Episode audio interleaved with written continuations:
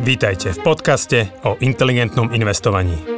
Moje meno je Juraj Hrbatý a spolu s Radom Kasíkom a ďalšími kolegami rozoberáme témy, ktoré sú pre nás vášňou. Finančné vzdelávanie, šetrenie a investovanie sú oblasti, ktorými vo Finaxe žijeme každý deň. V tomto podcaste sme spojili naše vedomosti, aby sme vám pomohli žiť pokojnejší život vďaka dobrému finančnému zabezpečeniu.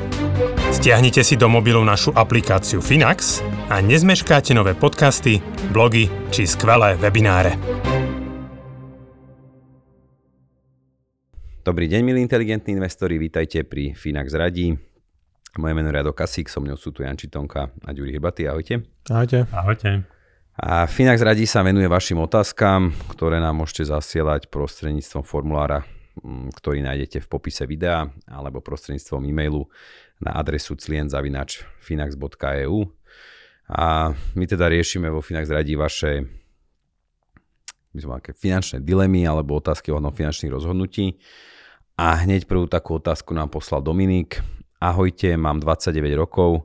Od minulého roka vlastním dvojizbový byt pri Bratislave a mám naň hypotéku vo výške osemdesiatštyri tisíc eur s desaťročným fixom. Mám k tomu ešte úver na, na auto na šesť rokov, takmer určite ho splatím predčasne. Mesačný príjem približne tisícštyristo eur.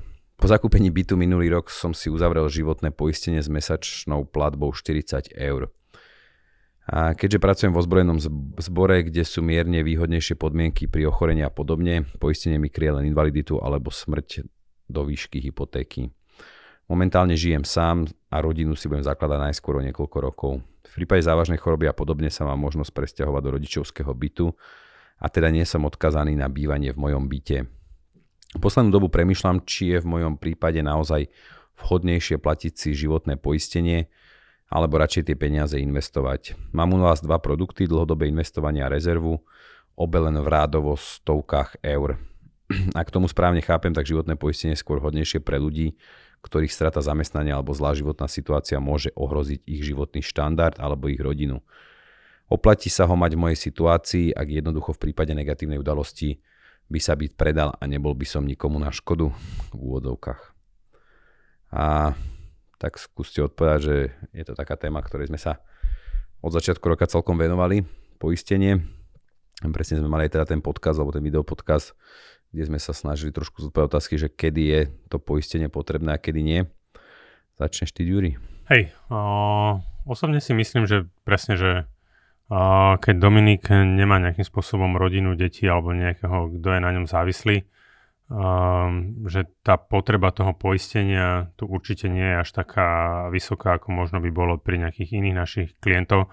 Aj som prekvap, celkom prekvapený, že čo bol vlastne ten dôvod, že prečo sa Dominík uh, nechal vôbec poistiť, alebo že prečo... Lebo ti banka dala papier, keď podpisuješ hypotéku, máš proste Hej. nejaké hypopoistenie k tomu. Hej, akože... že, že za štyristo osemdesiat eur, akože nie som si úplne istý, ale že, že z môjho pohľadu, že, že to naše poistenie, ktoré my dávame, je výrazne, výrazne jed, akože uh, výhodnejšie a dokonca by ako keby mohlo kryť, uh, alebo teda možno by mohlo byť aj za nejakú polovičnú cenu oproti, oproti ako pri tých istých podmienkach alebo veľmi podobných podmienkach A, ako, je, ako, ako má Dominík teraz.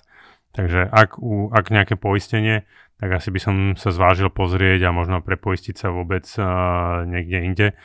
A potom otázna je tá výška. Akože osobne si myslím, že ak by si chcel nejakým spôsobom ostať mierne poistený, nemyslím si, že je tam nejaký dôvod, že prečo byť poistený napríklad na dostávajúcu výšku úveru toho osemdesiat tisíc, že kľudne si myslím, že tam stačí, aby tam bola nejaká, uh, nejaké poistenie, možno na nejakých štyridsať až päťdesiat tisíc, uh, tým pádom by sa to, to poistenie ešte znížilo a mohla by tá mesačná splátka byť, dajme tomu, niekde na úrovni okolo pätnásť eur mesačne, respektíve ono to bude vychádzať okolo štyridsať až päťdesiat eur možno kvartálne. Um, takže asi by som možno skôr volil uh, tento spôsob. Ako pre teba, Dominik, keď tak má význam naozaj, áno, že, že z tých poistných rizík, že keď už niečo má význam, tak má význam, keď tak tá invalidita, trvalé následky úrazu alebo prípadne uh, uh, tie kritické choroby, kedy v podstate ty keď zomreš, už nikomu na, na osoch, sorry, nebudeš, alebo teda na oco, alebo jak sa to povie? Na škodu? Na, nie, že na škodu, no že proste, že... Na nik, príťaž. Nik, na príťaž, áno, nikomu nebudeš na príťaž, hej, ale teoreticky na príťaž môžeš byť v čase, kedy ako keby ma, budeš mať nejakú kritickú chorobu, alebo sa staneš invalidný, že tam, tam to môže byť ako dlhodobejšie. Uh, takže za mňa... Uh, ak vôbec, tak by som uh, hľadal ako keby najlacnejší spôsob a vlastne výrazne lacnejší spôsob, ako sa poesiť, čo Finax určite uh, dneska, uh, dneska takúto možnosť ponúka. Po druhé som si tam ešte všimol, teda, že je tam nejaký úver na auto, uh, šesťročný. Je, je dosť pravdepodobné, že tam bude tá vyššia splátka, alebo teda ten úroková miera bude vyššia ako päť percent. To znamená, že to je určite vec, na ktorú sa sústrediť, ktorú by si mal splatiť. My hovoríme, že každý dlh, ktorý uh, ľudia majú a je vyšší ako, alebo tá úroková sadzba je vyššia ako päť percent, hovoríme tomu, že to je toxický dlh, mal by si, mal by si sa sústrediť na jeho splatenie. To znamená mm, investovať alebo vytvoriť maximálne možné úsilie, aby si, aby si tento dlh uh, splácal. A možno sa aj zamyslieť, že, že proste brať takýto dlhodobý úver a podľa mňa aj nevýhodný na nejaké auto, na vec, ktorá ako keby, že úplne ide v konečnom dôsledku do nuly. Možno uh, sa zamyslieť, že najbližšie, keď budem kupovať auto, už si kúpiť možno nejaké štvoročné, päťročné jazdené auto, kedy aj tá amortizácia alebo hodnota auta možno bude na polovicu oproti nejakej uh, pôvodnej novej cene. Uh, takže aj toto by som možno v rámci toho nastavenia riešil. Komplexné finančné poradenstvo. Tak od toho sme tu. Možno k tej, k tej poistke, že za mňa toto je presne scenár, kedy možno netreba byť akože nutne nejako veľmi poistený a hlavne keď ide o človeka, ktorý pracuje pre, pre ozbrojené zložky, policajný zbor, vojak, niečo, niečo takéto, kde tie penky alebo také tie bežné veci, ktoré sa ti stanú, úrazy pracovné alebo penky sú akože do veľkej miery hradené, že tam asi ani nezaznamenáš nejaký veľký pokles toho čistého príjmu. Čiže to je celkom akože štedré. A čo týka, akože ja napríklad v tejto situácii, keby som bol, tak by som nebol poistený akože životne, že na čo bude rodičom zostávať nejaký akože majetok navyše, oni asi svoju nehnuteľnosť majú buď vyplatenú, alebo ju proste dostali ešte pri nejakej privatizácii. A ten byt pri Bratislave tiež nejako asi narastol na cene od tej kúpy, alebo priebežne sa proste spláca tá hypotéka, čiže rastie ten čistý majetok, alebo to, čo je môj podiel, ktoré vlastne vlastním na tom danom byte. Čiže každým rokom aj takto akože stúpa a kým tam v tej rovnici nie sú nejaké deti, manželka, nejaké závislé osoby, tak by som akože nad tým dlho moc neuvažoval. A ja sám som sa poistil až vlastne v čase, to, to, to, keď... To som sa ťa chcel spýtať, že povedz, ako to máš ty. To máš celkom zaujímavé. Akože ja som, ja som poistený, som poistený v rámci toho nášho, nášho poistenia do výšky sto tisíc eur na smrť. Ale dôvod nie je ten, že by som v prípade akože vlastného úmrtia alebo že by som plánoval nejako s tým a pre rodinu, že vyplácať nejaké dlhy alebo nejaké bývanie. Že našťastie sme v situácii, kedy a v podstate poistku nepotrebujeme žiadnu, ani na krytie akože penky. Čiže napriek a... tomu, že máš rodinu, že máš pomerne asi veľké záväzky. Nie, ale má to, akože by to dostatočne vykrylo, myslím, ich životný štandard, keby tu nie som. Ale skôr ide o to, že pre mňa tých sto tisíc predstavuje nejakú a, dlhšiu možnosť sa proste rozhodnúť, ako si upratať tie financie. Že tým, že veľká časť a, nášho rodinného majetku je v nehnuteľnostiach a teraz, že v prípade, že by som sa zajtra nezobudil, tak teraz, že treba zlikvidovať realitné portfólio pri dnešných cenách a niektoré z tých bytov nemáme päť rokov, treba tam potom zaplatiť desiatky tisíc eur na dane, takže tých sto tisíc eur pokrie výdavky povedzme pre, pre rodinu na chod domácnosti na, na povedzme... dva mesiace. Hej, no tak pol roka. A ne, povedzme na, neviem, dva, tri, štyri roky, podľa toho, ako by sa uskromnili a kde by bývali, v akej podobe, to už by nebolo moje rozhodnutie. Ale mali by dlhší čas nejako rozmýšľať, že čo s tým majetkom, že keby aj všetky moje peniaze boli v investíciách, v portfóliu, v akciách, znovu neboli by nútení možno počas nejakého veľkého poklesu, neviem, začiatkom dvetisícdvadsať COVID, portfólia minus tridsaťpäť percent, že nejako panikáriť, že čo s tým, či tú investíciu nechať, ako s tým pracovať, že tým, že s tými financiami akože viacej v domácnosti robím ja, tak nechcel by som, aby boli donútení proste nutne narýchlo predávať nehnuteľnosti alebo akcie a finančné aktíva. A práve tá jednorazová platba z tej poistky pri úmrtí je zaujímavá, že dáva viacej času si to proste trošku uložiť, poradiť sa s niekým, dať to dokopy, aj keď to krytie nepotrebujem. Ale keď som bol v situácii, že som tú rodinu nemal, tak akože nebol som poistený, nemal som životnú poistku. Keby sa mi niečo stalo, tak OK, svet ide ďalej, ale nikomu nevznikla nejaká veľká škoda. Takže aj tá poist, poist, to poistenie toho Finaxu, hej, že či má Dominík dvadsaťdeväť rokov, alebo bude mať, začne sa poisťovať, možno keď bude mať tridsaťtri, že tú rodinu bude mať, bude stále rovnaká cena, hej, že tá, tá cena toho poistenia sa nezvyšuje a v tomto je tá krása toho, flexibilita toho poistenia, že... Uh, čiste poistenie smrti. Hej. Do tridsaťpäť rokov vychádza nejakých dvestopäťdesiat mesačne. Hej. Že to je ročná platba tridsaťtri, tridsaťštyri eur, tak nejak sa mi zdá. Hm. Hej, tak nejak to je. Ja mám ešte otázku, Ďuri, že keď si ešte rozprával o tom úvere na auto a asi tu Dominik píše, že teda má dva produkty od nás dlhodobé, asi budovanie majetku a finančnú rezervu, kde teda pravidelne investuje. Ty by si akože odporúčal, že vyslovene najskôr splatiť ten úver až takým spôsobom, že treba zastaviť uh, tieto vklady na, na tieto účty? Hej. Kým sa hej. nezbaví. Hej. Treba, hej. To znamená, že...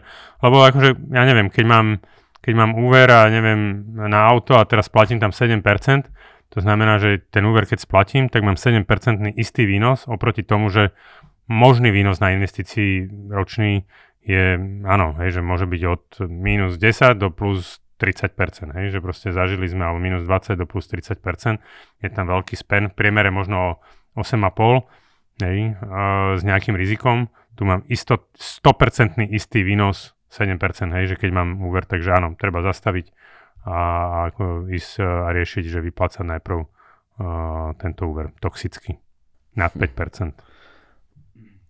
Dobre, ďakujem. A ďalšia otázka, Tomáš. Ahojte, chcel by som sa spýtať, aký máte názor na crowdfundingové investovanie. Niektoré spoločnosti ponúkajú zaujímavé zhodnotenie zhruba dvanásť percent, zaistenie je väčšinou nehnuteľnosť, poplatok je deväť percent z výnosu. Samozrejme to beriem ako druh investície s, možno, s možnosťou straty. Zisky sa musia klasicky daniť. Počítam aj s nižšou likviditou, pretože úver je viazaný na vopred stanovený investičný horizont, čo beriem ako výhodu aj nevýhodu. Myslíte, že takýto druh platformy a investovania má miesto v portfóliu? Ďakujem za odpoveď.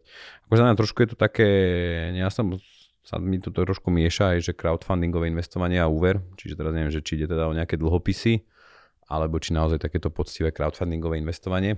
Mm, to ide akože určite o dlhopisy a zmenky, že sú nejaké také platformy, ktoré niečo takéto ti ponúkajú, že si uh, proste... Hej, len potom je to aj poplatok deväť percent z výnosu. Tak majú, majú fička, však zoberú si. Tiež musí z toho niečo... No dobré, ale ako to spravíš na dlhopise?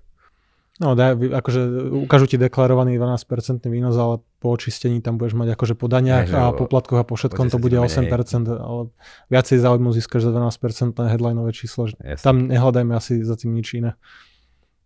Hej, treba povedať, to znamená, že z dvanásť percent zisku, ak nejaký aj bude, tak uh, treba zaplatiť dvadsať percent daň. No najprv si oni zoberú, povedzme, deväť až desať percent, čiže jedna celá dva. jedna celá dva, takže desať celá osem. desať celá osem. Potom zisk, zapla- či treba daň zo zisku, devätnásť percent, čiže sme na deväť. Potom treba zaplatiť zdravotné odvody. Mm, hej. Ak je to dlhopis, tak nie. Tam to bude tých devätnásť percent, čiže dobre. Povedzme, že v čistom si niekde niečo cez osem percent. No. Čiže niečo cez osem percent. A môže byť ešte, že platíš a... poplatok na zákupu. No, na začiatku. Niečo tam môže byť. Hej, takže akože není dvanásť percent ako dvanásť percent, to znamená, že treba si uvedomiť, že keď niekto zarobí na indexovom fonde é té ef deväť percent a drží to dlhšie ako rok, tak zarobí presne deväť percent. Hej, to znamená, že uh, áno, my si strhávame tiež, alebo každá tá platforma si strháva nejaké tie poplatky, ale v zásade následne už uh, po roku je to oslobodené od zdanenia, takže je to presne Uh, uh, presne to, čo to zhodnotí. No, akože hlavne sa nedá porovnávať riziko. Nejak, akože keď požičiavaš si veriteľ, máš nejakú zmenku, dlhopis na konkrétnej nejakom typicky developerskom projekte na, na nejakej nehnuteľnosti a väčšinou si až nejaký akože veriteľ v druhom rade, že typicky tam je najprv banka, ktorá v prípade neúspechu toho projektu pravdepodobne by zobrala všetky tie peniaze, ak by to vôbec stačilo na pokrytie tých záväzkov. Čiže to, že je tam zabezpečenie nehnuteľnosťou, pokiaľ je pred tebou ešte niekto, čo väčšinou bude, lebo týmto sa len dofinancovajú nejaké ďalšie vlastné zdroje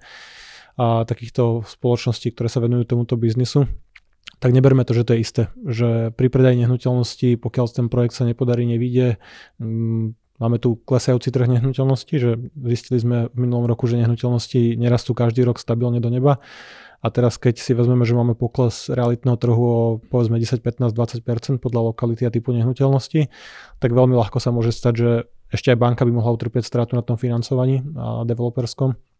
Čiže na takýchto drobných investorov, ktorí do, dopožičali tie zvyšné peniaze, ktoré a tá spoločnosť a riešia si nejakú výstavbu, prerábku a podobne, a potrebovala drobných investorov, akože môžu veľmi ľahko neprísť. Neporovnávame osem percent pri tom, že nemáš likviditu, čo je naozaj akože veľmi cenné, že nie sú tie peniaze dostupné kedykoľvek potrebuješ o týždeň, mesiac alebo pol roka, že musíš typicky vydržať možno dva až tri roky do zrealizovania toho zámeru. A máš zároveň obmedzený, máš kepnuté obmedzené vlastne ten tvoj maximálny výnos, lebo lepšie ako osem percent to nebude, keď odpočítaš poplatky a dane, kdežto pri dlhodobom investovaní ten priemer bude niekde povedzme osem až deväť percent v čistom tiež, ale je tu tá šanca, že môže byť kľudne pätnásť až dvadsať percent po poklase, keď investuješ, keď máš lepšie roky, jednoducho nejako chytíš. A hlavný rozdiel za mňa je, že tu požičiavaš nejakému developerovi alebo nejakej firme na prerábku, možno penzioníku, versus keď investuješ do é té efiek, tak a svoje peniaze rozkladáš medzi tisícky najúspešnejších spoločností z celého sveta. Máš geografickú diverzifikáciu, máš tam desiatky krajín, a máš tam tisícky firiem, a znovu všetky, všetky aj sektory. Že to nemôžeme porovnávať, že to nie, nie je porovnávanie akože férové. A hlavne investuješ do biliónov, biliónov obratov. obratov. Ja by som to, ja by som to tak, že aby to ľudia troška chápali. Hej? To znamená, že keď si človek bere hypotéku, tak spravidla musí zaplatiť dvadsať percent istinu a osemdesiat percent mu požiča banka. Dajme tomu, že ten developerský projekt má veľmi podobný ako keby charakter, to znamená, že osemdesiat percent, aj keď no, si myslím, že menej... päťdesiat šesťdesiat, no, to znamená, že, že po, ponúka, ponúkne banka a to znamená, že ten developer potrebuje dať tridsať až štyridsať percent svojho vlastného kapitálu, ktorý nemá, hej, a, takže si ho najprv musí vypožičiavať od ľudí, hej, a, a, a teraz ako keby, že nikdy vy nebudete v pozícii rovnakého veriteľa ako tá banka. Hej, to znamená, že to je strašne, že tá banka by v živote nepristúpila na takýto riskantný úver, že k tomu jej dlhu bude na rovnakej úrovni ešte ďalších x ľudí. To znamená, že vy ste až za tým. Teraz tá, tá firma v dnešných dobách na to, aby osem percent alebo dvanásť percent vám ako keby že vyplatila ako zisk, ten, ten, ten developerský projekt sa stavia v priemere dva až tri roky, hej, že, že tri, akože dva je že, že ultra optimistický, že tri ako keby je realistický scenár, ja som ako keby že zažil kopec takýchto projektov, tri je, to znamená, že ten developer musí zarobiť tridsaťšesť percent, hej, pri dnešných cenách stavebného materiálu, neistote, hej, ako poklese cien nehnuteľnosti, to není o tom, že, že vy dneska postavíte za nejaké ceny a viete, že o tie dva roky alebo o tri roky budú tie ceny nehnuteľnosti o dvadsať až tridsať percent vyššie, no nebudú, hej, alebo nemusia byť. Hej. To znamená, že to, akože, to neporovnateľne vyššie riziko uh, za porovnateľný výnos. Tak, presne, presne. Nie je to, nie je to úplne, že zadarmo. A ďakujem. Dáme ešte jednu otázku. Tu nám poslal Rastio. Dobrý deň, prosím o radu ohľadne tretieho piliera. V päťdesiatke, čo je zhruba za štyri roky, môžem začať čerpať financie z tretieho piliera po dobu desať rokov. Čo by ste mi odporúčili? Využiť to a nechať si mesačne posielať vyrátanú sumu po dobu desať rokov a tie by som obratom zainvestoval do é té ef. Pokračovať s tretím pilierom do dôchodku a čerka, čerpať tie peniaze potom. V prípade prvého variantu by som si znova otvoril ďalší tretí pilier, nakoľko mi doň prispieva aj zamestnávateľ a o tie peniaze by som nechcel prísť. Mám ešte jednu otázku. V prípade výplaty dôchodku tých desať rokov sa mi nevyplatené financie ešte nejako zhodnocujú, či už nie? No. Zaujímavá otázka. Ja si myslím, že on akože asi bude mať ešte ten starý, starý plán. Mm-hmm. A s tým teda, že si môže vybrať. Čiže môžeme začať možno od konca, že či sa zhodnocuje. Ja predpokladám, že tá výplata je asi ten dočasný dôchodok z výplatných fondov, ale úplne sto percent si nie som. No, tie akože výplatné fondy sa už nezhodnocujú, alebo respektíve zhod, akože dneska tam zhodnotenie nejaké bude. Už konečne. Už konečne, keďže keby sú to rokov. Dlhopisové fondy a dneska tie dlhopisy možno, môžu mať tri až štyri percentné zhodnotenie. Závisí, ako, ako, ako, akú mieru rizika ten, ten správca... No, tam budú skôr kratšie durácie, že hej. Keď to budú dve percentá, hej. Tak to bude fajn. Tým, že na, do toho prispieval zamestnávateľ, tak uh, práve akože tie peniaze si určite prispie, akože vybrať nebudeš môcť, alebo teda uh, raz to si akože budeš musieť ich vedieť vybrať, možno len nejako postupne, aj keď neviem, že ak sa tam dá urobiť jednorazová výplata. No. Nie, tak on myslí, že desaťročný dôchodok, že to je plná ten predčasný. Aj tam si, akože takto, uh, treba, si, treba si pozrieť ten dávkový plán, že tým, že tam je tá možnosť toho výberu po tej päťdesiatke, tak uh, je to ešte bez toho podpísané na dodatku po, po roku dvetisíctrinásť, čiže treba si pozrieť, aké sú možnosti v tom dávkovom pláne. Keď je možné vybrať jednorazovo tú sumu. Tak tam čo, to bolo stodvadsať percent, no akoby pokutou. Áno, že vlastne vybereš sa osemdesiat percent jednorazovo a potom s tým môžeš nakladať ľubovoľne, môžeš to zainvestovať, niečo s tými peniazmi robiť, alebo si vybereš takýto akože dočasný nejaký programový výber, nejaký akože dôchodok. Ale to všetko závisí od toho dávkového plánu, čiže a, treba si ho pozrieť. Ale v tomto prípade asi by sme radšej odporúčali vybrať celú tú sumu, ako desať rokov zbytočne tie peniaze držať určite, niekde, určite, kde... Určite, áno, bude, ta, bude tam ten bolestivý diskont, že, že proste dvadsať percent z tých peniazí ti pôjde preč, ale máš tú sumu hneď k dispozícii, presne, že dobehneš to rýchlejšie, budeš mať a, niž, niž, nižšie poplatky, lepšie nastavené riziko, lepšiu stratégiu a nemusíš riešiť potom, že či v tom výplatnom fonde máš zhodnotenie jeden a pol alebo dva a pol percenta, čo je stále lepšie ako tá nula, ktorá tam bola desať pätnásť rokov dozadu, akože v priemere, nejaký dlhodobý výnos tých výplatných fondov. Pravda, ešte po poplatkoch, po, po zhodnotení, jasne, že ešte platíš desať percent zhodnotenia. No, takže nakoniec tam skončí možno nejaké no. jeden a pol percent výnos. Hej, čiže už len rozumným zainvestovaním vlastne povedzme od päťdesiatky do šesťdesiatpäťky stále je šanca možnosť jeden a pol násobiť ten majetok, nejako rozumne ho investovať a už nikdy neplatiť dane, lebo to stále zainvestujem podľa dnešného daňového režimu, kedy tak. Investície fyzických osôb po roku sú oslobodené od dane z príjmu a aj zdravotných odvodov, takže ja by som...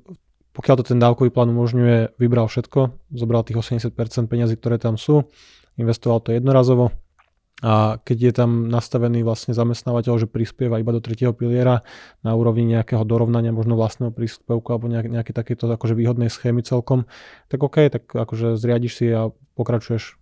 Hej, akože to, čo prispieva zamestnávateľ, to treba využívať ano, v každom prípade, ale zvyšok treba maximálne vybrať. Ja mám tiež štvrtý pilier, ja som teda mal taký, ja už mám ten novú zmluvu po dvetisíctrinásť, to znamená, že tento rok je dvetisícdvadsaťtri, všetko sú to peniaze, ktoré som tam ja vkladal, dvadsiateho štvrtého apríla budem mať desať rokov a vtedy to všetko vyberem a zainvestujem to pekne na sto percent akciové portfólio jednorazovo vo Finaxe, takže mám, mám tam pripomienku už nastavený v kalendári asi niekoľko rokov a viem, že už som si to pozeral, ale že v apríli dvadsiateho tretieho Zdvojnásobia sa aktíva Finaxu. A, tak to ja ešte by som, však dobre, akože súhlasím, že zodpovedali sme to viac menej všetko, len ešte možno zdôvodniť, že prečo teda nečakať s tým do toho dôchodku, a, bo v zásade on, takže keby došiel do toho dôchodku, že by ešte teda pokračoval treba z desať rokov alebo trošku menej, Tak tak či tak, hej, že jednak sa to slabo zhodnocuje, čiže to je presne to, čo si hovorí, tie poplatky a tak ďalej. A vlastne aj v tom dôchodkovom veku on zasa si môže zobrať len ten, ten doplnkový dôchodok, alebo si môže zobrať anuitu. A myslím, že maximálne pri tom doplnkovom dôchodku tých päťdesiat percent by mohol vybrať. Nie je to veľmi flexibilné. Čiže... Keď si zoberieš anuitu, je tamto riziko, že pokiaľ sa na dôchodku nebudeš žiť desať, pätnásť, dvadsať rokov, tak to proste prepadne, lebo máš kúpený poistný produkt ako anuitu. Hey, keď to máš veľmi. A drahý, akože tie poplatky sú tam skryté a nabalené akože rádovo násobne proti nejakým normálnym investičným riešeniam.